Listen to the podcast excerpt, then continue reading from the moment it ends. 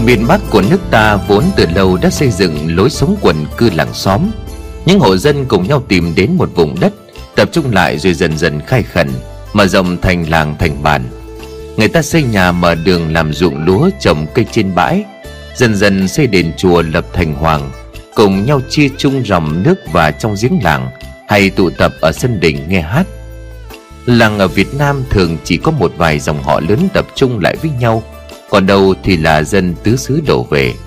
Họ nào đông hơn có người làm quan, làm tước Thì vẫn thường trội hơn những dòng họ còn lại Lấy cớ để chèn ép hoặc là tỏ ý xem thường. Nhưng khi có việc cấp bách như hạn hán vỡ đê chạy lụt Thì người làng coi như là của cùng một họ. Tất cả đều đoàn kết gắn bó trên dưới một lòng. Đó cũng chính là cái đặc biệt của làng xóm Việt Nam thuở trước. Nhất là vào những năm trước cách mạng tháng 8 Thời mà thực dân phong kiến còn thi nhau cai trị để đầu cưỡi cổ dân lành. Dẫu vậy nhưng vẫn có làng quê tương đối bình yên, Không bị ảnh hưởng quá nhiều bởi quan quyền cai trị, Cũng không phải chịu nhiều loại siêu cao thuế nặng. Đó thường là những vùng đất xa xôi, Cách tỉnh thành nhiều ngày đi ngựa hoặc đi xe kéo. Đừng xa bất tiện, Nhiều nẻo tắt đèo cao, Phải vượt qua nhiều chứng ngại sông sâu núi lớn Mới tới được nơi cho nên bởi vậy vì thế mà quyền không thể nào chạm tới. Câu chuyện tôi sắp kể ở dưới đây Cũng là xuất phát từ một ngôi làng như vậy. Đó là làng Đông Do ở màn Hà Tây cũ. Những sự cố dị thường năm ấy Đã khiến cho cả ngôi làng hẻo lánh sát với chân núi Ba Vì Phải một phen dậy sóng. Thảm kịch năm ấy kinh hoàng đến nỗi Mà bây giờ tới những năm 2000 rồi, Dân làng Đông Do vẫn còn thỉnh thoảng thuật lại với nhau nghe Để mà dùng mình kinh hãi. Người thuật lại cho tôi nghe là một ông cụ già Ngồi chung trên chuyến tàu QT1 Nối liền hai bến Long Biên, Quán Triều. Cụ tuổi đã khá cao, Chắc năm nay cũng hơn 70 Nhưng xem ra vẫn còn tinh anh lắm. Câu chuyện của cụ kể khá dài Vì có nhiều tình tiết liên quan đến tình hình cách mạng Và thời thế ngày xưa. Tôi xin được lược bớt đi Để chỉ tập trung vào những chi tiết chính Để không làm mất thời gian của bạn đọc. Giờ đây xin mời bạn đọc cùng với tôi bước chân vào khung cảnh của những năm đầu thế kỷ 20 để khám phá không gian tà mị hoang đường về những biến cố gây gớm đã xảy ra trong ngôi làng vốn từng rất bình yên này. Đi từ con đường tỉnh rẽ về tay phải là có thể thấy thấp thoáng cái cổng xây bằng gạch của làng Đông Do. Bên cạnh còn có một cây gạo cổ thụ chắc đã sống hàng trăm năm. Bao phủ xung quanh làng là những cánh đồng lúa nước thẳng cánh cỏ bay – và mé trái trên con đường nhỏ dẫn vào trong làng, là một khu nghĩa địa chung. Làng đông do thủa ấy có hơn trăm nóc nhà, do hai họ lê và họ trần thay nhau cai quản. Đó là hai dòng họ lớn nhất của làng, gia đình đông đảo nhất cho nên quyền lực đều nắm ở trong tay. Tuy nhiên không như những ngôi làng khác, hai họ lê trần giống với nhau rất đoàn kết thuận hòa, ít có tranh giành cãi vã. Người ta phân chia thế này cứ đợt trước có một ông lý trưởng họ lê, thì đợt sau phải bầu một ông lý trưởng họ trần. Hai họ cứ thay nhau mà cai trị. Người ta sống hòa thuận với nhau cũng vì một lẽ nữa. Đó là do làng đông do có thể nói là một làng hẻo lánh. Các quan trên nhiều năm còn quên không bắt làng nộp thuế, vì đường đi từ tỉnh xuống quá xa xôi. Có những lần nộp thóc liên quan, chưa đi được đến nơi thì đã mọc mầm hết sạch nhiều phen như vậy cho nên các quan từ tỉnh từ ngoài Hà Nội cũng bẵng đi, Không thèm bắt dân ở đây nộp thuế. Tiền di chuyển, tiền đi lại cũng gấp đôi tiền thu, tiền bổ. Vì vậy mà những người ở làng Đông So cứ tự ăn tự làm, Các sản vật buôn bán cũng đều tự cung tự cấp. Trong làng có hai dòng họ lớn Thì còn có những người từ tứ xứ giạt về. Những đối tượng đó thì ít thôi, Chiếm độ chục nóc nhà chứ không nhiều hơn. Chính vì thế mà họ thành ra lép vế, Thua sút so với hai họ lì Trần. Trong số những kẻ xa lạ từ những vùng khác giản về đây, Có gia đình của bà Đoan và một thằng con mắt lé tên là Đắc. Người ta không biết gốc gác của hai mẹ con này từ đâu đến, Nhưng lúc đầu làng Đông Do cũng một phen đồn đại. Có kẻ nói bà Đoan là một đứa con gái lăng loàn, Lỡ đi đánh đĩ cho nên có bầu chữa hoang, Rồi trốn ách phản vạ của làng cũ Và lang thang đi khắp nơi Cuối cùng dặn về đông do này. Nhưng người khác tỏ vẻ am hiểu hơn thì lại nói, Bà Đoan là một bà quá, Chồng đi phô phen trong đồn điền cao su, Nhưng không chịu được cái tai ngược của bọn chủ xưởng Cho nên tự vẫn mà chết. Bà đoan một mình nuôi dạy thằng Đắc, Nhưng cũng bị bọn hào lý ở quê cũ bắt nạt, Cho nên sau cùng thu vén của cải trốn đi, Nhập tịch vào trong làng đông do này Sau một thời gian di tản. Những lời đồn về bà đoan thì có rất nhiều, Và tin đồn nào cũng nghe có lý. Tuy nhiên sau này cũng vơi đi dần, Vì họ thấy bà đoan cũng sống bình thường như bao người khác. Bà nộp lệ cho làng ít tiền com cóp được, Rồi nhờ chỗ ông lý trưởng và các cụ quan viên chức sắc Một mảnh đất nhỏ ở bìa làng, Cắm cọc mà dựng lên một cái lều con. Hai người, một mẹ, một đứa con cứ ra vào chú nắng chú mưa, Ngày mùa hết làm thuê cho các nhà có của. Đã đi làm người ở bế em, Giặt rũ quét tước cho các gia đình ở trong xóm. Thằng đắc lé hay bị lũ trẻ con trong làng trêu chọc Vì cái dị tật bẩm sinh trên khuôn mặt Và dáng vẻ còm cõi gầy gò của nó. Đắc chỉ chơi đường với mỗi thằng Lâm, con của ông lang xỉu ở trong làng. Thằng Lâm, người to vạm vỡ hơn Nên thường đứng ra bình vực. Mỗi khi bạn mình bị lũ danh con kia bắt nạt, Hai đứa chúng nó hết chăn trâu thả diều đánh đáo. Thỉnh thoảng lại đi rình bắt tổ chim trên cây ổi, Hoặc nặn pháo đất cùng nhau Thầm thoát cũng để đến lúc hai thằng thanh niên cả. Nhưng cuộc đời chẳng khi nào bằng phẳng mãi. Năm đó, ăn xong cái Tết Trung Thu, Thì làng Đông Do dậy sóng vì những sự cố bất thường không ai ngờ tới. Một buổi sáng cuối thu, tiết trời tạnh giáo và hanh khô, Những người ra đồng sớm và cả bọn trẻ con lười biếng đang cuộn mình trong cái ổ rơm Đều phải tò mò bật dậy vì tiếng chửi um xin vang vọng cả góc làng. Cha cái thằng đứng chiếu ngang, Thằng chiếu dọc, Thằng đọc văn tế, Thằng bế cái hải Thằng nhai thủ lợn. Cha con thằng thổ khảo, Thúc bá, Đệ huynh, Cô gì tỉ muội, Thằng cha mày đã bắt con gà nhà tao.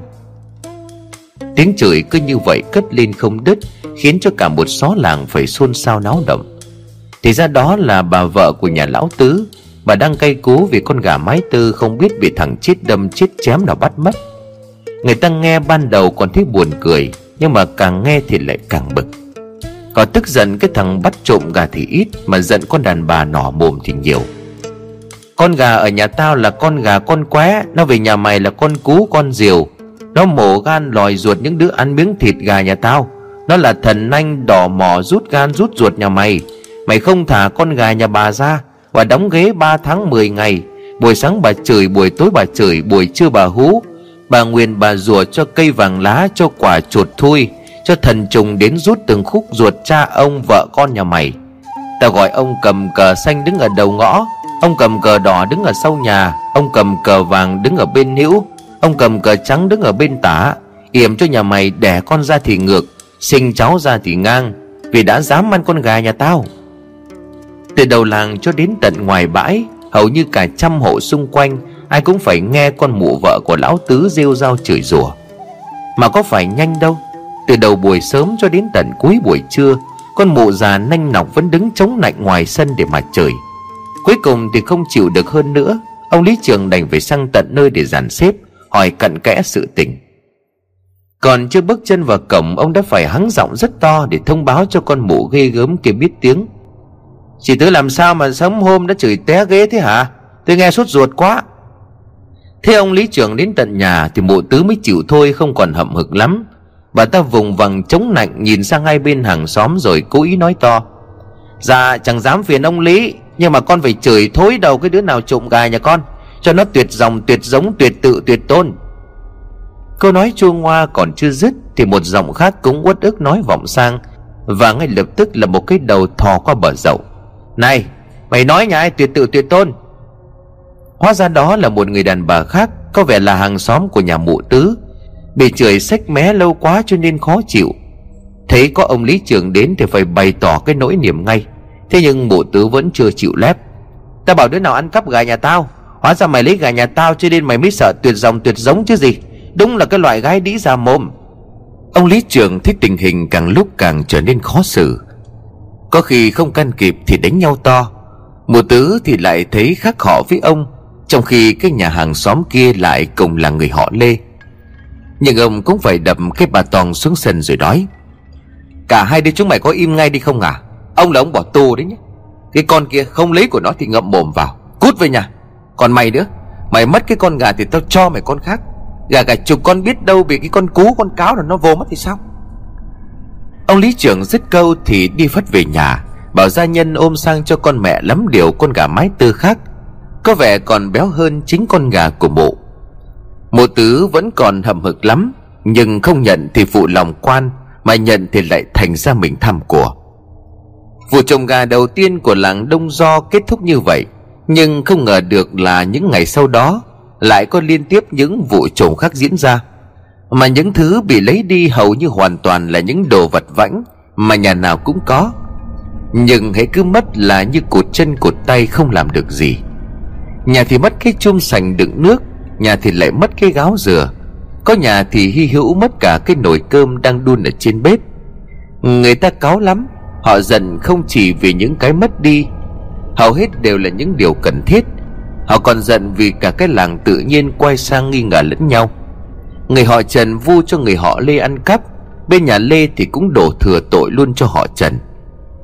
Ông cụ Lý là người họ Lê, Chẳng biết phải phân xử sao cho đúng, Vì từ lúc lập làng cho đến nay, Chưa bao giờ lại xảy ra cái cớ sự như vậy. Không những vậy, Những đồ đạc bị mất thật ra thì cực kỳ vật vãnh. Không lẽ lại mời cả ông quan đội quan là xếp trên tỉnh về điều tra, Thì đúng là giết gà mà dùng dao mổ trâu.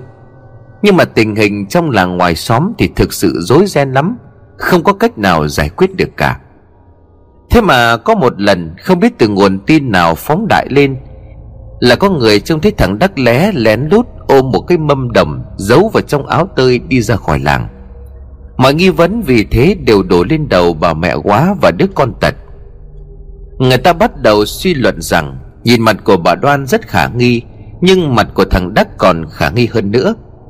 Đúng là nhất lé nhìn lùn các ông bà. Ngót nghét 20 rồi mà đi ăn cắp. Khôn nạn thật, Đúng là cái loại ăn cháo đa bát. Làng của mình kêu mang hai mẹ con nó. Như vậy mà nó là còn dở cái thói ăn cắp, ăn trộm. Một người khác thì bình phẩm. Đánh đĩ chín phương Phải để một phương mà lấy chồng. Thế mà nó lại ăn cắp trong chính cái làng mình, Mà không phải là mấy cái làng lân cận, Khốn nạn thật. Thế rồi cứ một đồn mười Mười đồn trăm, Nhanh chóng lan ra cả làng. Những người mất đồ Và cả những người chẳng mất gì Thì ức thay cho hàng xóm, Cùng kéo nhau sang cái liều lá Để tìm thằng mắt lé hỏi tội. Thằng Lâm cũng đi theo, Nhưng mà không phải để hùa với dân làng, Mà để căn ngăn họ đừng làm điều gì quá đáng.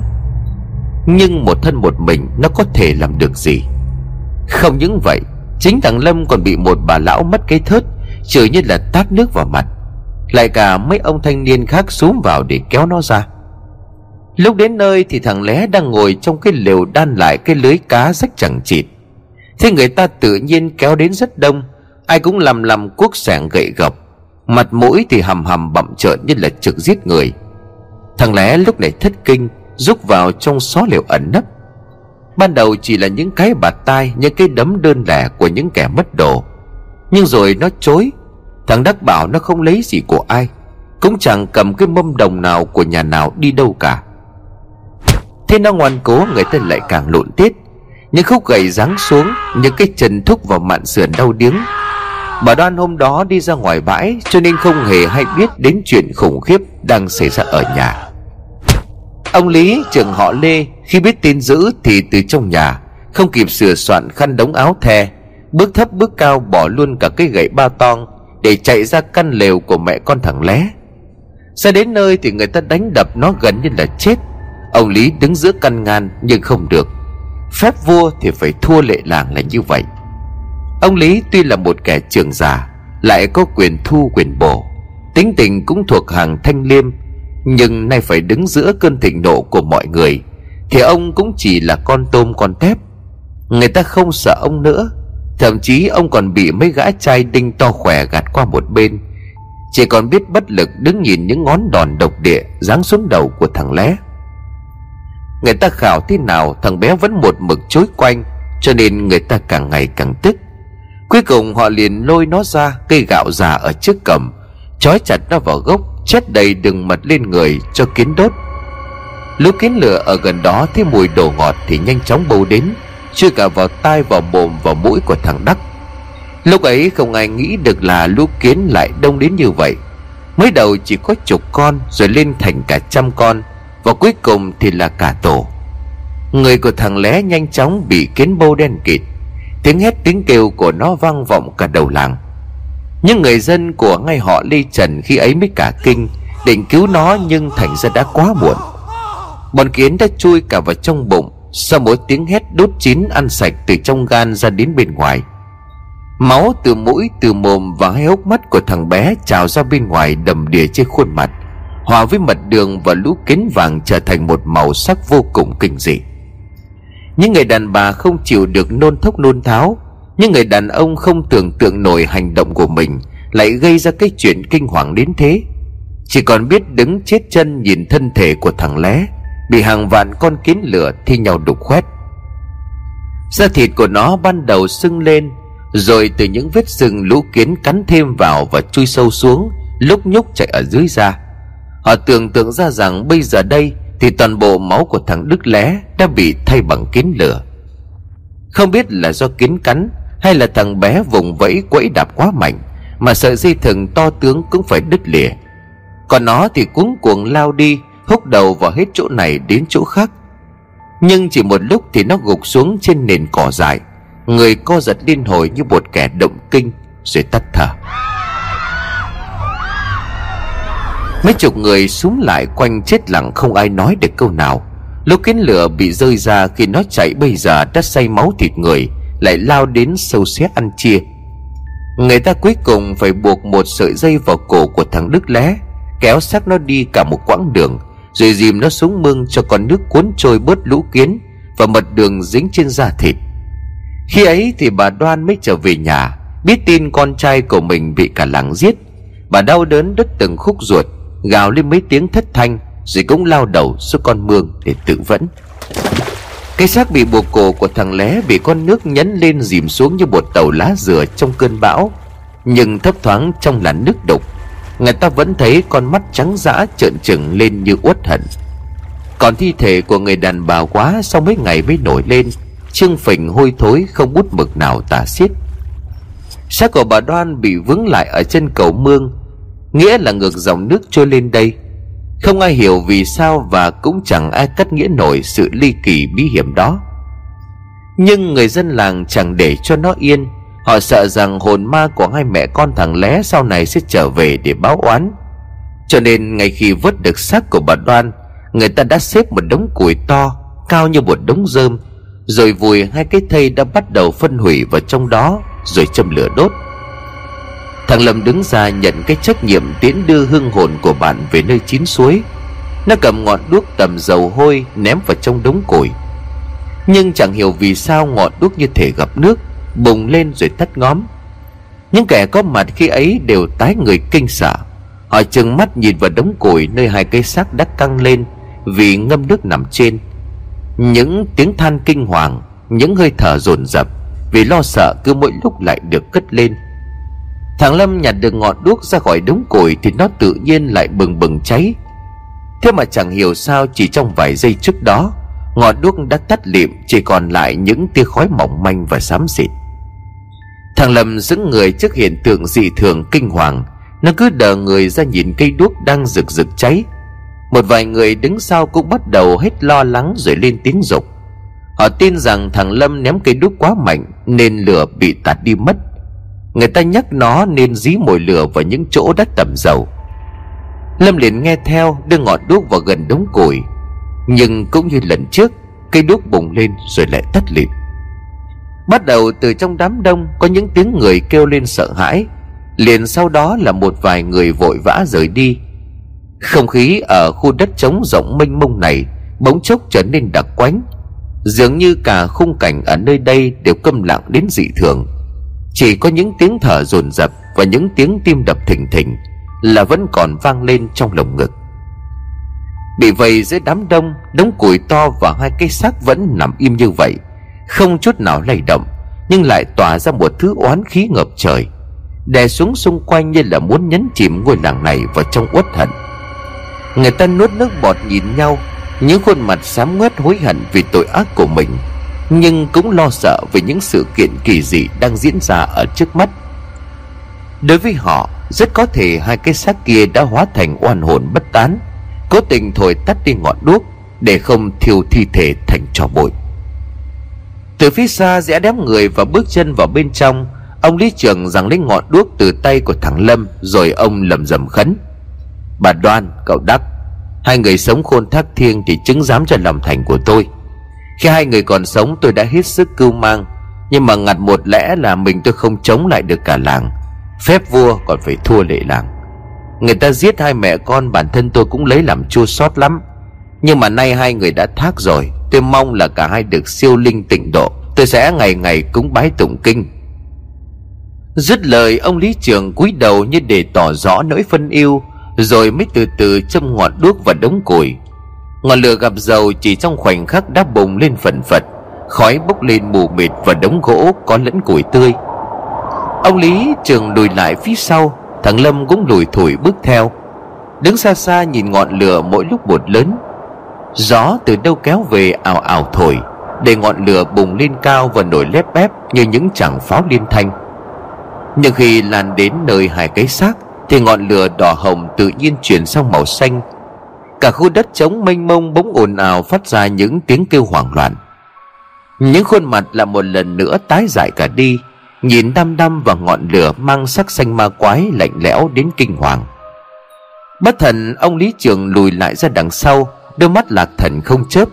Ông vừa nghe thấy lẫn trong tiếng lép bép của củi khô bốc cháy, Còn có cả tiếng khóc than ai oán, Nỉ non sầu thảm đến giận người. Đó là tiếng khóc của thằng Đắc và bà Đoan Ông nghe rõ một một như là sát gần ở bên tai. Dù âm điệu thì văng vẳng như là từ chốn xa xăm nào vọng đến. Tiếng lửa nổ giòn giã Làm cho hai cái xác người bị ngâm nước trưng phình, Nứt toác cả lớp da. Một thứ dung dịch vàng tươi cứ như vậy dòng dòng chảy ra từ vết nứt, Bốc một mùi tanh hôi đến lợm giọng kinh người. Phía sau lưng của ông, Dường như cả đám đông cũng đều nghe thấy tiếng khóc vừa rồi. Họ hoàng hốt thất kinh rú lên trong sợ hãi. Liền sau đó là những tiếng nói bàng hoàng cất lên. Ôi trời đất ơi, ma khóc. Mẹ con nhà thằng đắc nó đang khóc, ông bà ơi. Liên tiếp sau đó là những tiếng gào thét, tiếng chân chạy bình bịch lẫn trong tiếng lửa cháy. Gió từ trên cao lại một lần nữa thổi xuống, thốc cho ngọn lửa cháy đượm hơn, khiến cho sắc xanh ma quái càng thêm kinh dị chỉ trong khoảnh khắc ngọn lửa đã nhấn chìm hai thi thể và xung quanh trên bãi đất trống, chỉ còn lại một mình ông lý trưởng họ lê đang đứng chết chân, nhìn đống củi đang hóa hải thân xác thành trò bụi. Những người làng khi nãy có mặt đều đã bỏ đi hết. Sau khi hỏa táng hai thi thể mẹ con của thằng lé, cả làng đông do như là chìm vào trong không khí rùng rợn kinh hoàng. Người ta đồn nhau rằng mỗi khi đêm xuống lại trông thấy hai bóng trắng thần thơ khi ẩn khi hiện, trong cái túp lều lụp sụp ở bìa làng. Rồi vào những đêm tối trời hay là vắng bóng trăng sao, những người ở gần con đường dẫn vào trong làng lại nghe tiếng thèo thét kinh dị, như tiếng người bị hành hung đánh đập. Những tin đồn cứ như vậy theo nhau lan ra, khiến cho cả làng đông do phải sợ hãi. Người ta tránh không dám ra khỏi nhà ngay từ lúc chiều buông và phải đến khi mặt trời xuất hiện mới dám bước chân ra ngoài đồng hay lên bãi. Mà lối sinh hoạt trước đây cũng dần dần bị thay thế bởi những nỗi lo về sự hiện diện âm thầm của hai bóng ma oan khuất. Màn đêm của sự kinh hoàng đã phủ trùm bùa vây cả trăm nóc nhà trong ngôi làng từng rất an yên. Ban đầu họ chỉ thấy âm hồn vất vưởng của hai mẹ con thằng đắc xuất hiện ở bìa làng. Nhưng dần dần về sau thì câu chuyện lại càng trở nên kinh dị vào một đêm nọ, ông lão đánh dậm người nhà của họ trần đi úp cá ở giếng làng. Bình thường ông vẫn đi ở ngoài bờ mương, nhưng từ sau cái chết oan khuất của hai mẹ con thằng lé, ông không dám ra đó nữa. Chỉ quanh quần là những bờ ao, những giếng nước của làng. Đêm này cũng vậy, khi thấy cái giỏ đeo ngang bụng bắt đầu đầy, ông già đánh dậm cũng sửa soạn ra về. Trời lúc ấy vừa tang tảng sáng nhưng sương mù bốc lên từ những bờ ao, khiến cho con đường trở nên mờ mịt. Mặc dù như vậy, nhưng những con đường làng vốn đã quen thuộc như trong lòng bàn tay, mà ông già thậm chí chẳng cần nhìn vẫn biết chỗ nào cần rẽ ngang rẽ dọc. Đang vui mừng vì hôm nay thu hoạch được khá, ông già bỗng chợt khựng lại Vì một bóng người vừa mới lao vụt qua. Cái bóng ấy chạy rất nhanh, Kéo theo cả một làn xương trắng cuộn lên mờ mịt. Sau khi hai mẹ con của nhà thằng Đắc Lé chết, Trong làng vẫn thỉnh thoảng lại xảy ra những vụ trộm. Bởi thế mà người ta mới biết rằng thằng Đắc bị oan. Vừa nghĩ đến hai mẹ con của thằng Lé Thì ông già đã bất giác dùng mình. Ông lắc đầu để xua đi nỗi kinh hoàng đang bủa vây trong tâm trí. Rồi lại tự hỏi không biết cái bóng vừa vụt qua đó là người hay là ma. Nhưng sau cùng ông đoan đoán chắc rằng có thể chính là thằng ăn trộm. Cho nên ông cũng vội vã đuổi theo. Cái giỏ đeo trên người của ông sóc lên theo từng nhịp bước, Làn xương trắng độc như bị khuấy loãng hẳn ra. Theo hai bóng người đang đuổi bắt, nhưng ông lão đánh dậm cứ chạy mãi chạy mãi, Mà không làm sao chạm nổi tới cái gấu áo của thằng ăn trộm. Một hồi lâu sau, ông mới để ý rằng, Ông chạy nhanh thì nó cũng chạy nhanh, Nhưng hãy ông dừng lại thì nó cũng không chạy nữa. Y như là cố tình dụ ông đến một nơi nào đó. Một ý nghĩ thoáng vụt qua ở trong đầu Khiến cho ông quay ngược lại đằng sau, Thì kẻ ấy không bỏ đi, Còn đuổi theo ông sát nút. Khi ấy là ông mới nhận ra Mình bị nó dụ đến tận khúc mương, Nơi xác của bà Đoan ngày trước đã được tìm thấy. Và bóng người kia vẫn bám giết không tha nó đuổi ông già đánh dậm nhanh như là lướt đi trên mặt đường. Tiếng gió thổi vi vút ở bên tai, Rú rít lên như giận dữ Văng vẳng trong tiếng gió. Chẳng hiểu vì sao mà ông già còn nghe được cả tiếng lửa cháy lép bép, Tiếng đám đông hoảng loạn cuống cuồng Và cả những âm thanh khóc cười như điên dại. Khi ấy thì ông chắc chắn là mình bị ma trêu Và đó chắc chắn là hồn của bà Đoan, Vì ông thấy kẻ đó tóc tai dài rũ rượi. Lão đánh dầm không chạy về nhà, Mà nhanh chân vòng sang sân đỉnh trú ngụ. Ông tin rằng nơi đó là chỗ của thành hoàng làng, Lại có chư tiên hộ pháp. Lũ ma tà quỷ đói sao dám xâm phạm? Đến nơi ông lão đánh dầm chẳng biết còn lấy đâu ra hơi sức, Bám tay vào tường rồi nhảy hẳn vào bên trong sân đỉnh. Chú dưới mái hiên chỉ ra cho đến sáng. Người ta nghe ông kể lại thì bán tín bán nghi Chẳng ai dám tin rằng hồn ma của hai mẹ con thằng lé Lại có thể mò tận sâu vào trong làng như vậy. Và họ còn kinh hãi hơn khi biết được rằng Cái bóng ma đó đuổi theo ông đánh dậm Từ tận đường mương vào đến giữa sân. Có người bảo ông say rượu, Trốn dưới mái hiên để ngủ nhà, Chứ chẳng hề gặp ma quỷ trêu ghẹo gì cả. Nhưng có người lại quả quyết tin theo những gì mà lão đánh dậm kể lại. Bởi vì trong đêm đó người ta nghe thấy tiếng chó chu văng vẳng từng hồi không đứt, Theo dọc lộ trình từ mương nước đến cổng đỉnh. Đáng sợ nhất là sau lần ấy gặp ma đêm, Lão đánh dậm cứ ngẩn ngẩn ngơ ngơ. Rồi đến một ngày người ta thấy xác của lão trôi vật vờ trên dòng nước đục, Xanh đặc những lục bình bèo tấm. Họ đồn nhau rằng chính vì khi xưa, Lão đã trực tiếp trói thằng đắc lé vào cây hoa gạo, rồi còn buộc thừng vào cổ của nó kéo lê đi nhúng nước. Cho nên nó mới hiện hồn về để đuổi bắt. Rồi dìm cho ông già đến lúc chết đuối thì mới thôi. Ngày ấy, những niềm tin mê tín vẫn còn nhiều lắm, Nhất là ở dân quê. Đối với quyền lực của những vị quan Tây, Họ chỉ e dè mà thôi. Nhưng nếu là thứ thần quyền vô hình, vô dạng Của những vong hồn bất tán, Thì có thể khiến cho họ kinh hãi, Đến mất hết đi lý trí. Bởi vậy mà tin đồn ông lão đánh dậm bị dìm chết dưới mương vì hồn ma của hai mẹ con thằng lé cứ lan rộng. Tiếp tục phủ bóng đen dày đặc Những câu chuyện hoang đường kỳ quái Lên mảnh đất vốn đã dậy sóng này. Lại nói đến thằng Lâm, Thằng bạn thân duy nhất của thằng Đắc Lé. Từ ngày bạn chết, Thằng thanh niên ấy cứ người như mất hồn. Mấy tuần lễ bỏ ăn bỏ ngủ, Người cứ gầy dọc hẳn ra, Gần đây mới hồi lại được. Lâm là con trai độc đinh của ông lang xỉu Trước khi ốm bệnh nó cao to và vỡ lắm, Người đen chuỗi như là cái cột đồng, Làn da nâu bóng lên dưới ánh mặt trời mỗi khi ra đồng cày ruộng. Chính nhờ cái sức phóc có từ tấm bé Mà thằng Lâm mới ra tay bảo vệ cho thằng bạn xấu xí của mình. Hai thằng chơi với nhau rất thân, Có củ khoai vùi bếp cũng chia đôi, Và thường thường thì hai thằng dính lấy nhau như hình với bóng. Bởi thế mà khi thấy con của mình bỏ ăn bỏ uống sau cái chết của thằng Đắc Ông Lăng xỉu không mấy ngạc nhiên. Ông nghĩ rằng con trai của mình vì nặng lòng với bạn, Thương bạn phải chết oan vì cái tiếng ăn cắp. Đã vậy bà quá đoan cũng nhảy sông tự tử, cho nên mới thành ra ốm yếu. Tuy không nói thẳng ra mồm nhưng mà ông cũng thương con, ngày ngày nấu thuốc bắc để cho con hồi sức. Quả nhiên sau một thời gian thì bệnh tật của lâm cũng có thuyên giảm vài phần. Mỗi bữa đã ăn được hai lưng cơm và cũng bắt đầu ra đồng cày cấy với những người thanh niên ở trong xóm.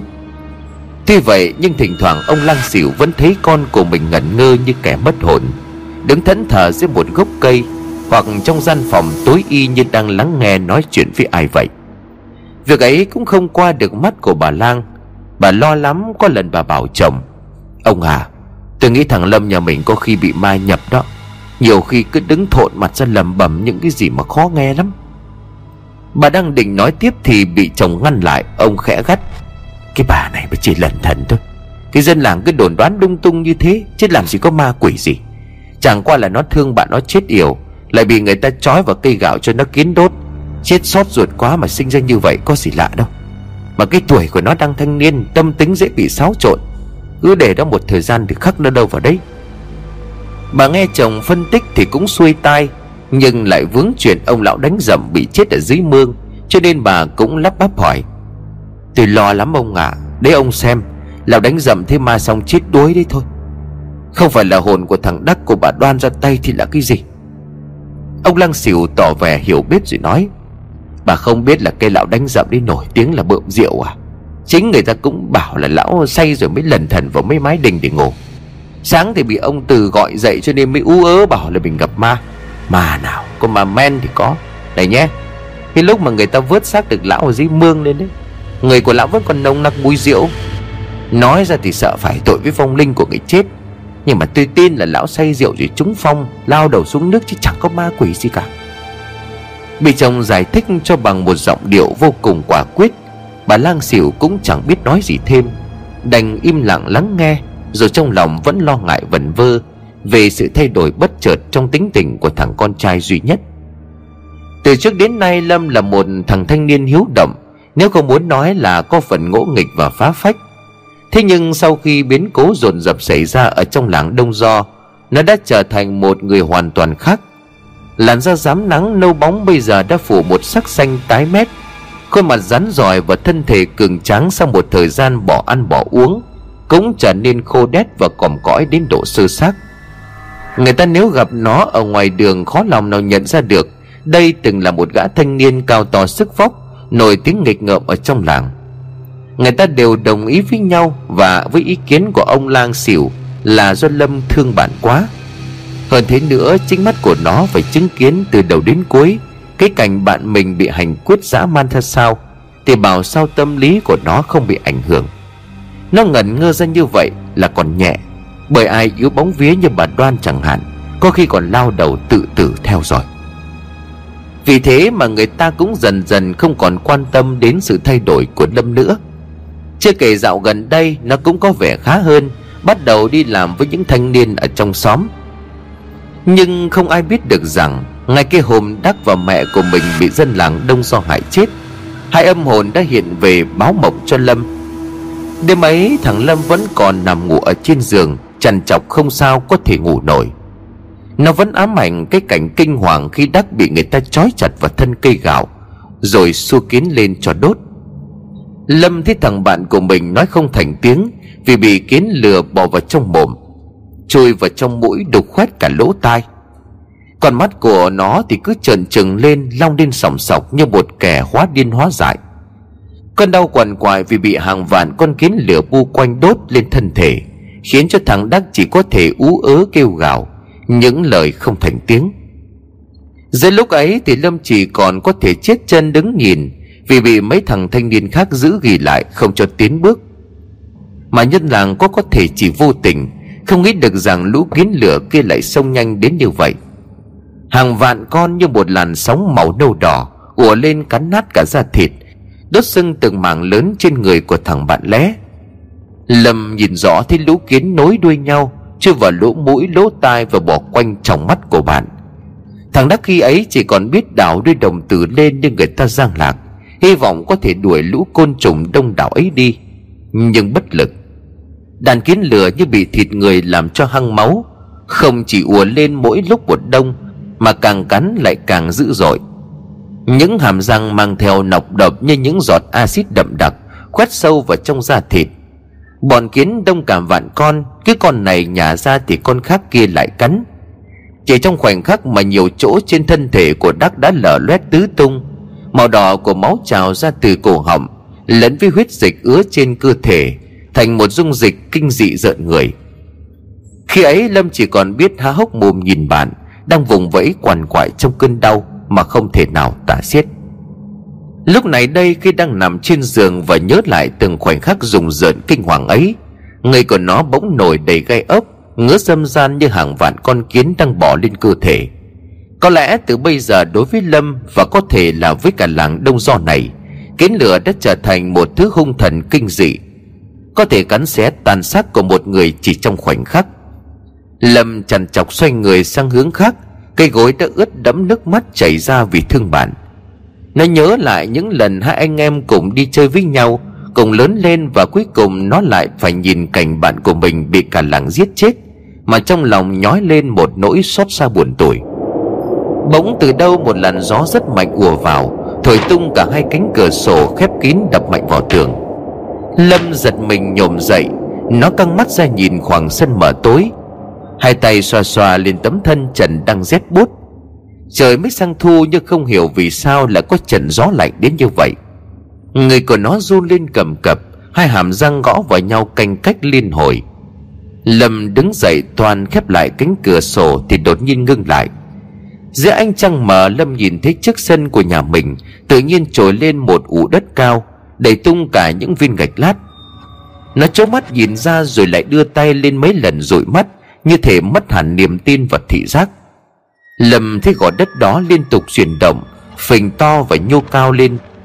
Nó không phải là đất thường Mà lóng lánh phản lại ánh trăng nhàn nhạt, nhạt Đang chiếu ở trên đầu. Nhưng bất thình lình Lâm bỗng dùng mình và da thịt nổi đầy gai ốc. Nó nhận ra rằng đó không phải là ụ đất Mà là một đàn kiến khổng lồ đang xếp chồng lên nhau Không ngừng cao lên tạo thành hình người đen chùi chuỗi Lâm há hốc mồm không còn tin vào mắt của mình được nữa nó chẳng thể nào tưởng tượng nổi Trên đời là có chuyện đó xảy ra. Nhưng từ trong sâu thẳm Thì Lâm biết rằng đó là thằng bạn của mình hiện về.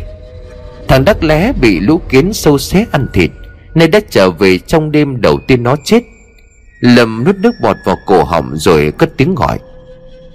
Đắc, Đắc phải không? Nhưng đáp lại lời của Lâm chỉ là tiếng lạo xạo soàn soạt của hàng vạn cặp chân kiến Đang vùng vẫy khô khoáng vào nhau lẫn với tiếng gió vi vút ở ngoài cửa sổ.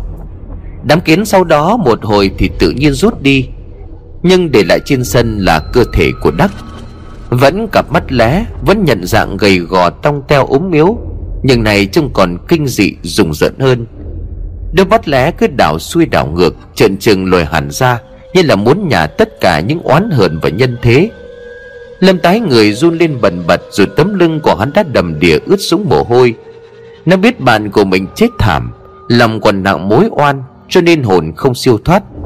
Lâm kinh hãi quỳ mọp trên giường, Hai tay chấp lại rồi khấn Đặc ơi, Mày sống khôn thác thiêng, xin đừng hiện về làm tao sợ. Sau này tao sẽ mang bài vị của mày đặt lên chùa, Ngày ngày sẽ có người tụng kinh niệm Phật Cho vong linh của mày được an nghỉ Về cõi Tây Thiên cực lạc. Lời còn chưa dứt thì từ ngoài cửa, Lại thêm một trận gió nữa nổi lên kéo ùa vào làm cho cả căn nhà của lâm dường như rung lên bần bật. Thế mà hai ông bà lang xỉu ngủ ở trong phòng đối diện thì dường như chẳng biết gì cả. Lẫn trong tiếng gió gào thét, lâm còn nghe thấy cả những tiếng khóc nỉ non ai oán cất lên không dứt. Những âm thanh kinh dị xâm chiếm lấy tâm hồn, cùng với cái không khí rùng rợn bùa vây, làm cho hắn cảm giác như đang một mình lạc giữa bãi tha ma. Để thấy hàng hàng lớp lớp mộ bia đua chen kín nối và tử khí ngập trời bao phủ cả không gian. Người lâm cũng run lên như căn nhà đang bị cuồng phong làm cho lay động. Nó vẫn quỳ trên chiếc chiếu cói, hai đầu gối đã tê bại, cơ bắp đau buốt vì chuột rút, nhưng vẫn đờ ra hướng về khoảng sân tăm tối. Trước mắt của nó, hồn ma của thằng bạn lé đang bật khóc. Nó đưa hai cánh tay quệt lên những dòng nước mắt đen sì đặc quái như tiết người. Cả bờ vai của thằng đắc run lên một hồi giữa khoảnh khắc rùng rợn ấy, Lâm nghe tiếng bạn của mình uất ức cất lên. Sao mày để người ta giết tao? Nó sững người nhìn Đắc buông đôi tay xuống. Cả bắt lé trợn trừng lên, Khiến cho đôi mắt đã dị tật càng trở nên quái đản. Rồi bóng ma của thằng Đắc lao vút đến Như thể muốn hút đổ cả căn nhà. Giây phút kinh hãi khiến cho Lâm không tài nào chịu được. Nó rú lên một tiếng thất thanh, Rồi cổ họng tưởng chừng như đã cứng đờ. Hai mắt của nó trợn trắng chạy ngược vào trong mí, Rồi cả người đổ ngửa ra phía sau Như một cây chuối bị người ta đốn gốc. Đó là đêm đầu tiên Lâm thấy Đắc hiện về. Cũng kể từ đó, nó luôn lo sợ vẩn vơ, Ăn không ngon ngủ chẳng yên Vì những giấc mộng hãi hùng luôn ám ảnh. Đối với Lâm, lúc này bóng tối luôn ẩn chứa một điều vô cùng đáng sợ. Mặc cho ông bà lang xỉu lên tiếng than trách vì tốn kém, Lúc nào trong buồng ngủ của Lâm cũng phải thắp một bóng đèn dầu. Và hễ khi chiều xuống, Lâm lại tưởng tượng ra đủ mọi thứ ma quỷ, Đủ mọi âm hồn bất tán. Mỗi bóng cây lay động trước nhà cũng khiến cho Lâm nghĩ đến những bàn tay ma quỷ Và cả đến tiếng chó chu vốn đã rất quen tai. Này cũng trở thành một điểm báo cho sự hiện diện của oan hồn. Mỗi lần Lâm nhắm mắt lại, Hắn lại trông thấy hình ảnh quằn quại và vùng vẫy trong đau đớn của thằng bạn lé Khi bị trói chặt dưới gốc gạo già. Cái không cảnh hãi hùng ấy đã in đậm vào tâm trí của một thằng thanh niên tuổi mới đôi mươi, Làm cho Lâm bị ám ảnh. Dần dần, Lâm trở thành một người ngớ ngẩn, Thỉnh thoảng cứ đứng sững người vì thoáng nhìn thấy những hình ảnh gây sợ hiện ra trước mắt.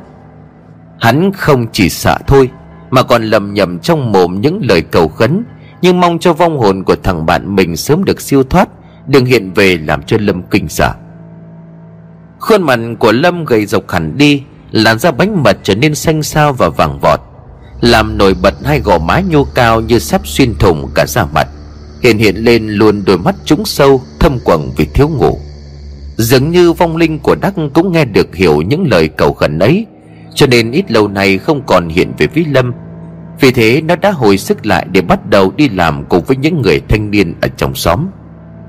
Mọi việc tưởng chừng như đã êm xuôi theo dòng đời cuồn cuộn chảy. Thì cái tin lão đánh dậm chết đuối Lan đến tai khiến cho Lâm sợ hãi. Dẫu vậy, hắn vẫn cố tỏ ra bình thường để hai ông bà lang xỉu khỏi thắc mắc hỏi han. Đối với đại đa số những người cứng vía ở trong làng Đông Do, Lão đánh dậm chết là vì say rượu, Trượt chân ngã xuống mương, Y như lời của ông lang xỉu giải thích. Nhưng phần còn lại và cả lâm thì cho rằng, cái chết của ông ta là do một thế lực bí hiểm của âm ty là do mãnh lực ghê gớm của hai hồn ma chết thức tưởi vì bị dân làng hành quyết. Những tiếng đồn tà quái vì thế mà ngày càng lan rộng, khiến chính cho cả ông lang xỉu vốn là một người ít tin dị đoan, giờ cũng phải ngả theo phe của những người mê tín. Ông lờ mờ nhận ra rằng có lẽ hồn ma của thằng đức và bà mẹ của nó chưa chịu siêu thăng, vẫn lượn vườn trong đêm và phủ bóng tối rùng rợn lên ngôi làng nhỏ bé một người khác thì cũng tin chắc là hồn mẹ của thằng đức chưa an nghỉ. Đó chính là bà lang xỉu. Ngay từ đầu bà đã biết tin thằng bạn thân con của mình chết dưới tay của dân làng. Bà đã cảm nhận được một nỗi lo khó diễn tả thành lời. Một nỗi lo như là bản năng trời phú cho phụ nữ, khiến cho ruột gan của bà nóng lên như con lửa. Khi chứng kiến những tin đồn kỳ lạ, những hiện tượng dị thường và sự thay đổi trong tâm tính của thằng con trai bà lại càng tin hơn vào sự hiện diện của những vong hồn. Đối với bà, những tin đồn kia chắc hẳn là có cơ sở, bởi ngay cái hôm mà ông lý trưởng châm lửa và đống củi để thiêu xác hai mẹ con của thằng đắc, bà cũng có mặt ở đó. Và chính mắt của bà cũng trông thấy ngọn lửa xanh lét như ma chơi và những tiếng khóc than não nề ai oán vang lên từ trong đám cháy. Bà tin rằng hồn ma của hai mẹ con thằng Đắc vẫn không siêu thăng, Vẫn lờn vườn quanh ngôi làng nhỏ. Và bà càng tin hơn khi thấy con trai của mình đổi tính bỏ ăn bỏ ngủ. Trong lòng của bà kể từ đó Nỗi sợ hãi dị thường như một mồi lửa bị đổ thêm dầu Bùng lên mà không thể nào dập tắt.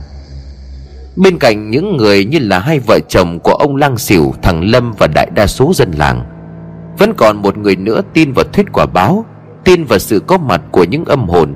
Người đó là ông lý trưởng lý trưởng của làng nhờ về cái dấu gỗ mà đôi khi kiếm được một vài bao chè, dăm ba đồng bạc.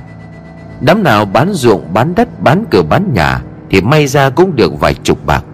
Còn thì cũng phải trông đến dân. Dân làng nào hảo tâm thì mỗi năm cấp cho lý trường dăm bảy chục. Nhưng cứ như lệ thường thì cũng chẳng có bạc mà đưa.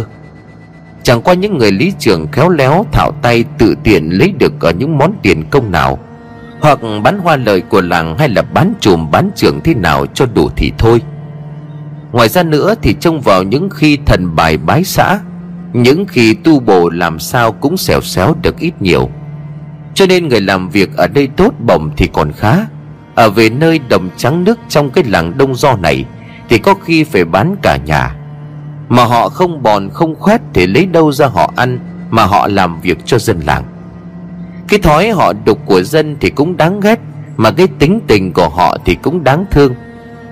Ông lý trường của Đông Do cũng chẳng mấy khi đục khoét sách nhiễu của dân, Nay lại vướng vào cái sự vụ gây sợ này.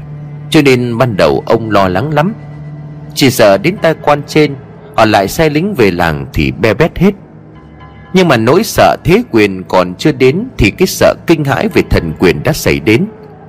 Ngay trong cái buổi thiêu xác hai mẹ con của thằng Đắc những biến cố rùng rợn đã xảy ra ngay trước mắt của ông, Khiến cho ông vốn là một người tiến bộ Mà còn phải buồn rùn cả chân tay, Không làm sao có thể cắt nghĩa được vấn đề.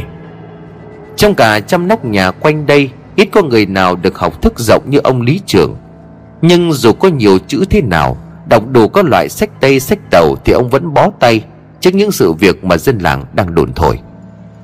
Đối với ông, Cái xác chết đuối của lão đánh dậm là do hồn ma của hai mẹ con thằng Đắc hiện về để báo oán. Và chưa cần lão đánh dầm phải chết đi, Ông cũng tin rằng hai mẹ con của nhà nó đã hóa thành ma quỷ. Bởi vì một đêm nọ, chính ông cũng phải tận mắt chứng kiến Những sự việc kinh dị hại hùng. Hôm đó, ông có việc ở trên Hà Nội, Chạy xe từ sáng, Đến dầm tối mới gần về đến cổng làng.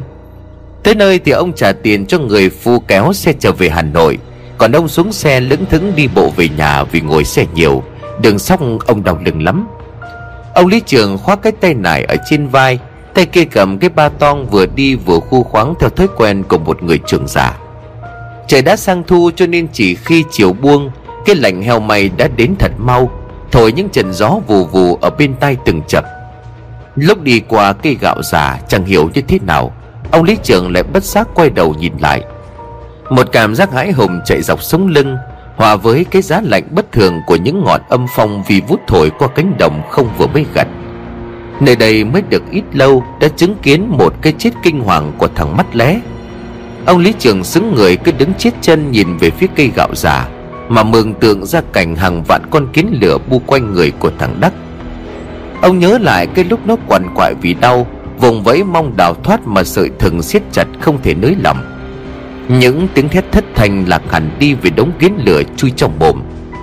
Người của ông lý trưởng bất giác nổi ra gà, Dâm gian như có hàng trăm con kiến đang bò lủng ngồm Lại có một trận gió nữa thổi tạt qua, Khiến cho cả cây gạo run lên.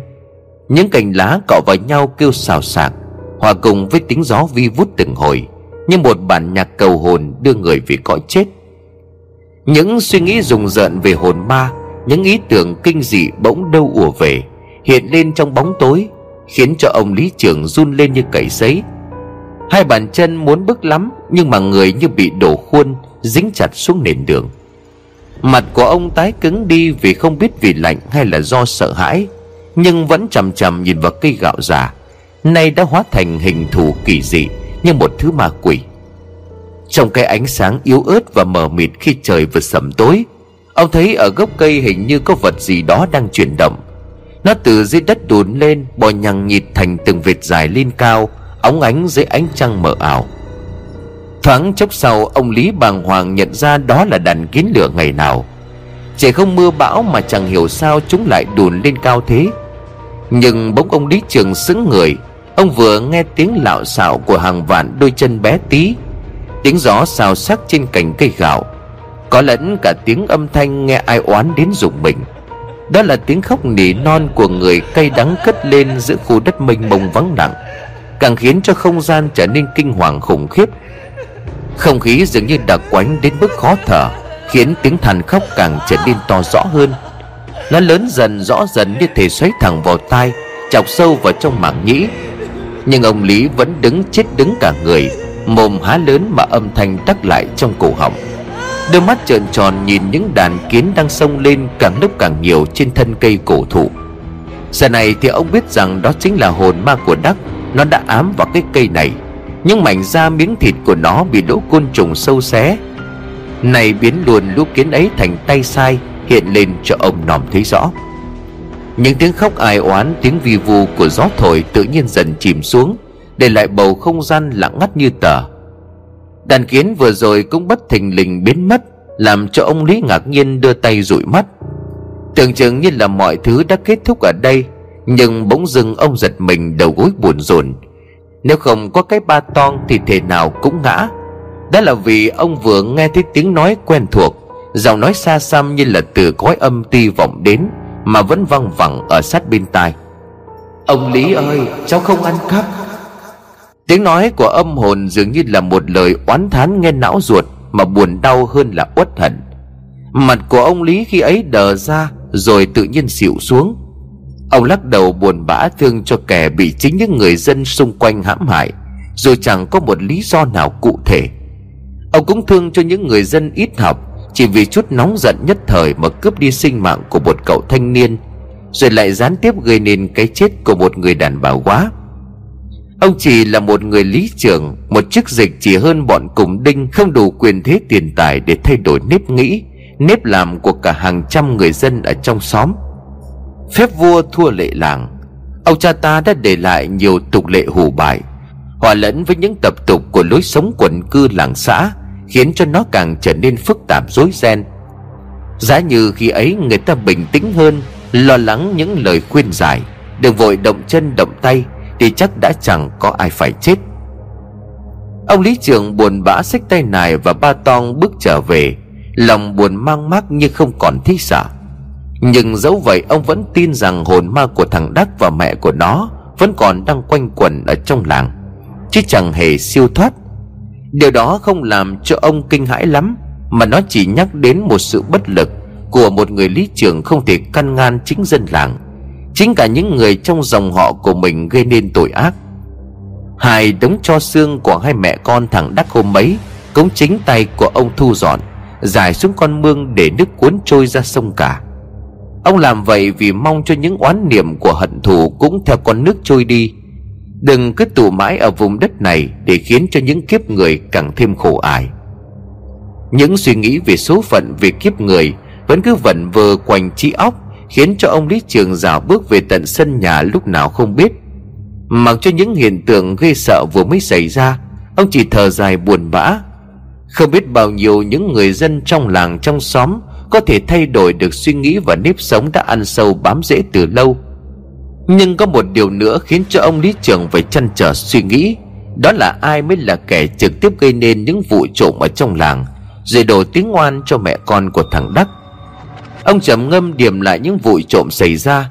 Đồ vật chỉ toàn là những thứ bèo bọt lặt vặt, Nhưng rất dễ gây hiểu lầm ở trong xóm, Làm ảnh hưởng đến tình đoàn kết của mọi người. Đầu tiên chỉ là con gà cái thất con dao hay là niêu cơm, Không có gì to tát, Và có lẽ người ta cũng chẳng có lợi ích gì Nếu xét đến giá trị của chúng. Những câu hỏi không có lời giải cứ liên tục vây quanh đầu óc, Khiến cho ông mệt mỏi ngả lưng xuống cái trường kỳ ở ngoài phòng khách, rồi thiếp đi lúc nào không biết. Trời càng về khuya càng lạnh, ông lý trường nằm co do không đắp chăn. Từng làn gió thổi qua khiến cho bờ vai của ông phải run lên vì quá rét. Ông của tay định kéo tấm chăn lên, nhưng lại nhớ ra mình không nằm ngủ ở trong buồng cho nên đành ngồi dậy. Nhưng đôi mắt của ông vừa mở thì một cảnh tượng hãi hùng đập vào ngay trước mắt. Ông không còn ở trong nhà, Cũng không nằm trên cái trường kỳ trong gian phòng khách. Nơi này là một con đường nhỏ, Ngay trước cổng của một gia đình trong làng. Đó là nhà của ông lang xỉu Nhưng tại sao ông lý trường lại nằm ở đây Thì không ai có thể cắt nghĩa? Chính ông cũng vậy. Đêm qua rõ ràng về nhà thì ông đã mệt lử. Suy nghĩ một chốc nằm vật ra rồi ngủ thiếp đi, lúc nào không biết. Giờ không phải là ngày mùa cho nên gia nhân trong nhà cũng chẳng phải thức khuya nhưng gia đình của ông lý trưởng lúc nào cũng có một tay trai đinh túc trực mỗi đêm, làm nhiệm vụ canh phòng tránh những chuyện bất ngờ có thể xảy ra. Các bảo vệ đó vốn có tiếng là gan dạ lại tỉnh táo. Ấy thế mà đêm nay ông lý ra khỏi nhà, Mở cổng đi ra mà tại sao gã ta không biết? Và chính ông cũng không hiểu nổi Vì sao ông lại có mặt ở đây, Ngay trước cổng của nhà ông Lăng Xỉu mà đêm tăm tối vẫn còn phủ mờ cảnh vật láng đãng trong các lối mòn đường đất. Những làn sương trắng đục đang nhẹ nhàng bốc lên, Khiến cho cảnh khuya càng trở nên u tịch. Đứng chết lặng trước cửa của gia đình ông lang xỉu Những ý nghĩ hãi hùng lại một lần nữa vùng lên, Bùa vây khung cảnh và tâm trí của người lý trưởng. Có thể trong khi ông ngủ hồn của hai mẹ con thằng Đắc dẫn ông đến đây, Vượt qua gã gia nhân canh cửa, Đặt ông nằm lạnh lẽo trên nền đất nhưng quả thật nếu đó là họ mà không phải là mộng du, Thì vong hồn của hai mẹ con kéo ông đến đây để làm gì? Đang suy nghĩ vẩn vơ thì một luồng gió lạnh buốt từ đâu ùa đến, Khiến cho ông Lý run lên cầm cập. Luồng âm phong rùng rợn ấy như là một liều thuốc làm cho ông tỉnh trí. Người của ông hơi sững lại vì sực nhớ ra điều gì đó. Đứng bần thần giữa đêm thu u tịch, Ông nhớ lại những cảnh tượng hãi hùng trong cái ngày mà hai mẹ con của thằng Đắc chết.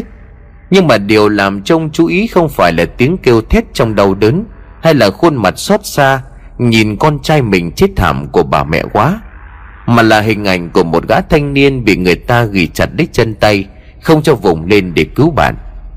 Khuôn mặt ấy cứ hiện hiện lên sự đau đớn thương tâm, Nhưng lẫn vào bên trong là một ánh mắt như ân hận, Như thể chính gã mới là kẻ đứng sau mọi chuyện.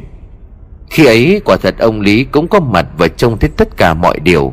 Nhưng tình hình rối ren quá, Làm ông chỉ để ý đến cậu thanh niên tội nghiệp đang bị dân làng hành quyết mà bỏ quên đi một chi tiết nhỏ nhoi đáng giá ấy. Ngày hôm nay khi nhìn thấy hồn ma của đắc nơi thân cây gạo, nghe cậu nói rằng mình không hề phạm tội, ông mới trầm ngâm để điểm lại hết mọi khuôn mặt gần xa, có thể là thủ phạm đứng sau những vụ trộm vặt ở trong xã nhưng không bao giờ ông có thể tưởng tượng được rằng chính thằng lâm, con trai của ông lang xỉu là kẻ giáp tâm gây ra những vụ ăn cắp đó. Và có thể rằng cũng chính nó là người đã đổ vấy tội lên đầu của Đắc. Loan tin đi cho xóm làng rằng Đắc là kẻ ăn trộm, Cuối cùng khiến cho hai mẹ con người lương thiện phải tìm đến cái chết. Ông cứ tần ngần đứng lặng hồi lâu trước cổng của gia đình ông lang xỉu Trời vẫn còn quá sớm để gọi người ta trở dậy. Cho nên sau một lúc suy tính trong đầu, Ông Lý Trường lại đành lùi thủi bước thất bước cao trở về, Mà trong lòng bộn bề những lo âu. Ông nắm trong tay thế quyền để huy động cả làng cũng được, Nhưng ông không có bằng chứng nào để buộc tội thằng Lâm. Chính vì vậy mà ông lại một lần nữa đành bất lực chịu đựng cảm giác Để lọt lưới một kẻ gian tà Nhấn tâm làm hại cả nhà của bạn. Nhưng cũng từ đó ông bắt đầu để ý hơn đến hành tung của Lâm dù giờ nó đã hoàn toàn im hơi lặng tiếng chỉ du rú ở trong nhà. Quả thật, Lâm du rú trong nhà mất ăn mất ngủ không hẳn vì thương bạn.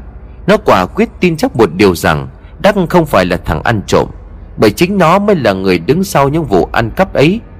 Ban đầu chỉ xuất phát từ sự nghịch ngợm của thanh niên, Nhưng dần ra những vụ trộm thỉnh thoảng lại giúp nó có món tiền nhỏ nhỏ. Để che mắt thiên hạ, Bình thường nó vẫn đóng vai một thằng nghịch ngợm vô tư nhưng đêm xuống đợi cho hai vợ chồng của bà Lăng xỉu say giấc, Nó lại lèn ra để hành nghề.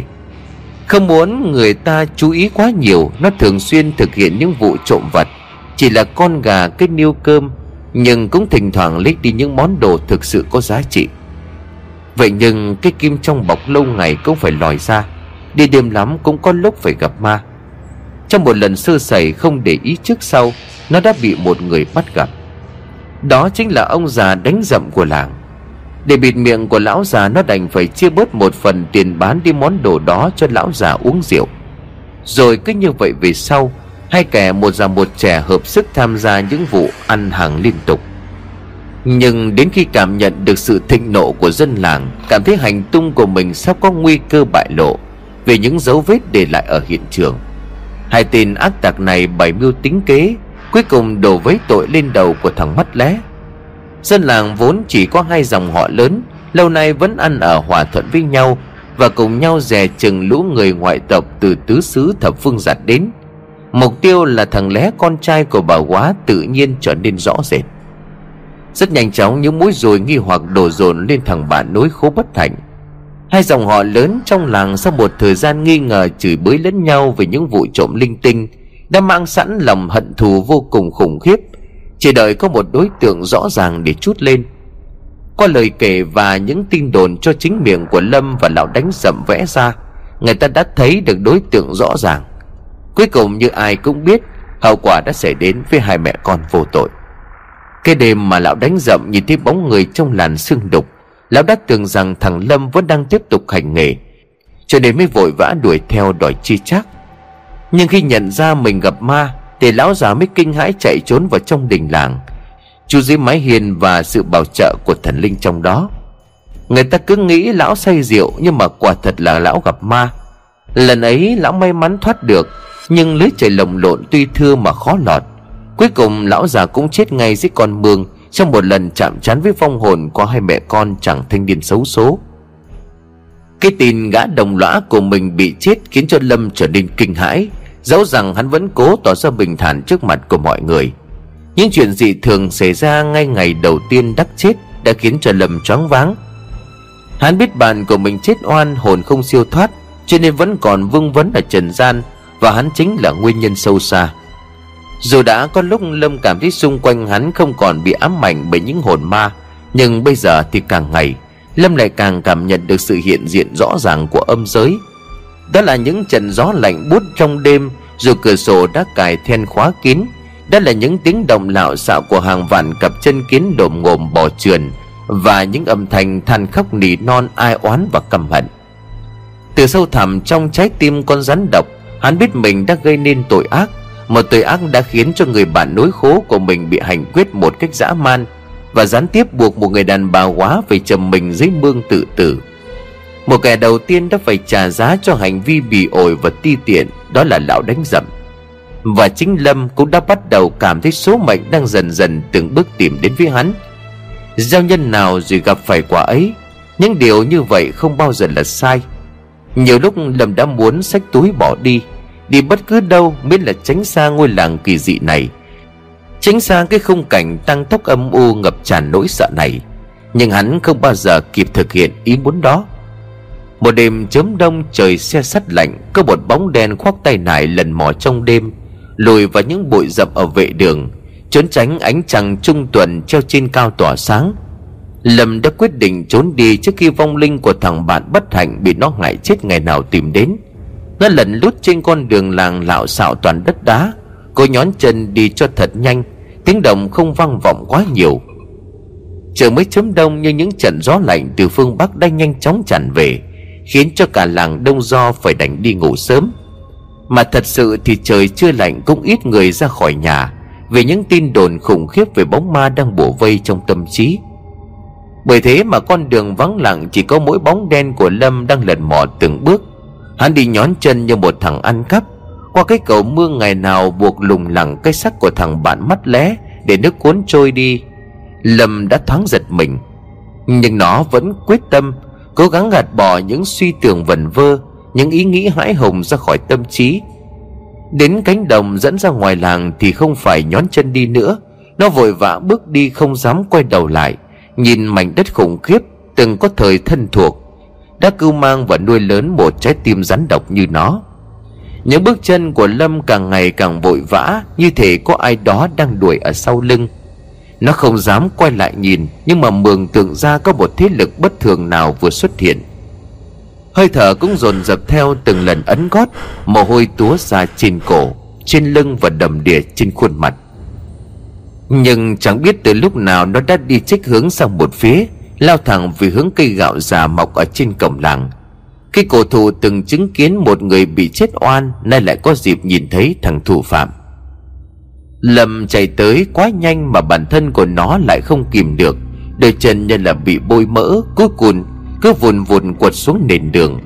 Nó hút mạnh vào thân cây làm cho cả cây trăm tuổi phải rung lên. Nhưng chưa hết, sau sự chóng vắng ban đầu, lâm bắt đầu oằn mình vùng vẫy trong sợ hãi. Tổ kiến lửa ngày nào từng đốt chết đắc bây giờ lại ùa ra bao vây lấy lâm. Nó cuống cuồng kinh hãi, hai tay gạt hết lớp kiến này thì đống kiến khác lại ùa lên những nhát cắn ban đầu chỉ nhói đau, nhưng ngày sau đó là một sự tê rát bùng lên nhanh chóng. Kiến ở khắp nơi bò trên chân, trên bụng, đùi và cổ họng, sột soạt ở lỗ tai và cuối cùng bò ra từ hốc mắt. Tưởng chừng lũ kiến lửa của cả làng Đông Do đều đã ùa về đây Để sâu xé tim gan của một con rắn độc đội đốt người. Bọn kiến chui vào bụng gặm nhấm ruột gan nội tạng, Lớp nhúc dưới da đều khoét từng khúc gần thớ thịt. Trên mảnh đất dưới gốc cây gạo già Những tiếng hét, những tiếng la thất thành kinh hãi. Lâm cào tay trên nền đất Vò nát cả lớp áo ở bên ngoài Để rũ kiến ra nhưng không kịp. Kiến đông quá nhiều quá Làm hắn cứ vùng vẫy như một con đỉa phải vôi Đang dần dần chờ chết. Mắt của Lâm trợn trừng lồi hẳn ra ngoài Rồi lúc nhúc bên dưới. Năm sáu con kiến lửa chui ra. Chẳng hiểu vì sao mà chúng lại bò được vào bên trong đáy mắt người của Lâm teo tóc lại như một cái xác khô, Bị hút cho cạn nước. Nhưng những tiếng gào rú điên dại của hắn vẫn đánh động cả dân làng. Người ta kinh hãi trốn ở trong nhà không dám kéo ra xem, Lặng đi chờ đến trời sáng. Đứng cạnh cái xác quát khô lại của Lâm Và hai ông bà lang xỉu đang ôm nhau khóc ngất, Ông lý trưởng bấm đốt ngón tay nhầm tính, Sau cùng ngẩng mặt lên trời thở dài não ruột. Hôm đó vừa tròn 49 ngày. Của hai mẹ con thằng Đắc đã chết.